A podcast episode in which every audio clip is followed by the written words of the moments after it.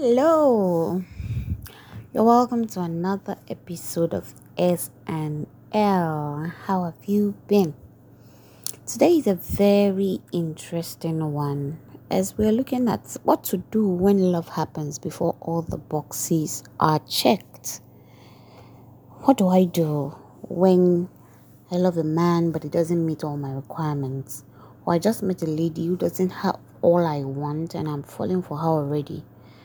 Uh, if you're in that kind of situation, then you really want to sit tight and enjoy as um, things have been laid out for you to navigate this period. Now, this particular phenomenon is something that surfaces in our world not one or twice, it's quite um, common, and no gender is left out. It's especially true when you hear the words love at first sight. By the way, I need to mention that most people usually have a list, written or unwritten, that whoever will be their partner is expected to check before it proceeds at all. The content of this list varies from one person to another, and so does the other of the items on the list. And it's not uncommon to have affections for someone who, from first and careful observation, appears to leave one or more of the items on the list unchecked. So, yes, I sort of met this person and my feelings, uh, you know, all over. But there's a particular thing that the person has or does that doesn't match what I have in mind about who should be my partner. So when I get into this kind of situation, what should I do? How should a man or woman respond to this? And uh, I need to remind you that the you know emotions are already on the run, um, but the will is what is calling you back to the place of logic and saying check your list. What do we do? First of all, let's talk about your list. What is on your list?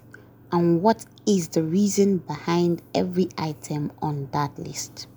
For some people, the items on the list are more material, while for others, it's more of actions. The reason behind these items will go a long way to tell if that list should exist.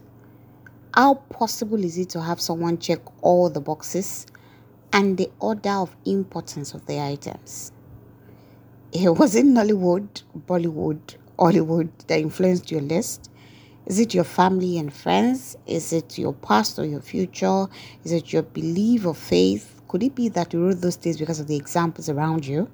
Whatever might be the reason for each item on the list needs to be evaluated. And ideally, the requirements we should seek must be such as will give us the kind of future we look forward to.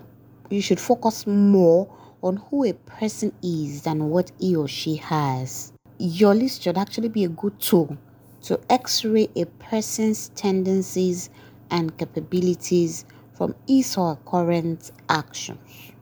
I must admit that you need to be able to discern rightly. Secondly, are you your own spec? The caliber of people that shop at a mall is not the same as those that patronize roadside hawkers. Size from class, the quality of goods in a mall is still more reliable than those at the roadside. If you weigh yourself on your own scale, that's the list you've created. Do you pass for who you're looking forward to having as a partner? They always say that opposite sides attract. True. But a monkey will not take a banana on a cashew tree. Are you worth the person you're looking for? If you are, then you will forget the one that your emotions need to be running for at the moment and patiently wait till the real comes. If you're not, wisdom will teach you to work towards becoming who your list describes before going into any relationship, lest you shoot yourself in the leg. Of course, obviously disregarding the butterflies in your belly. You know, the the lifespans of butterflies are very short and you don't want to build something that will last following something that has a short lifespan. And lastly, if you're sure your list contains the right things and you're worth the person on it, You need to calmly and firmly teach yourself to understand that love is not feelings. The cliches, I fell in love, it was love at first sight, have more negatives than positives. What exactly is love? Love isn't a feeling, it's not running emotions. It's not I can't do without you. It's not even is my spec. Mm-mm. Love is an action word, a commitment. It is in this context a decision to proceed on a lifetime journey with someone else.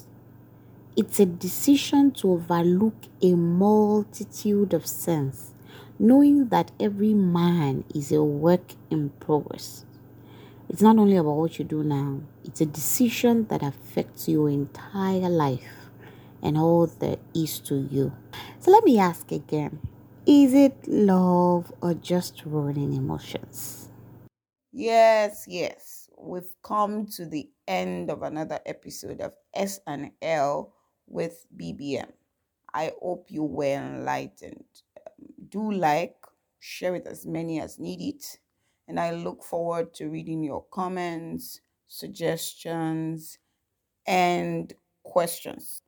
Please send them to the Learned Tongue, T H E L E A R N E D, Tongue 2020 at gmail.com. Always remember life is how you live it.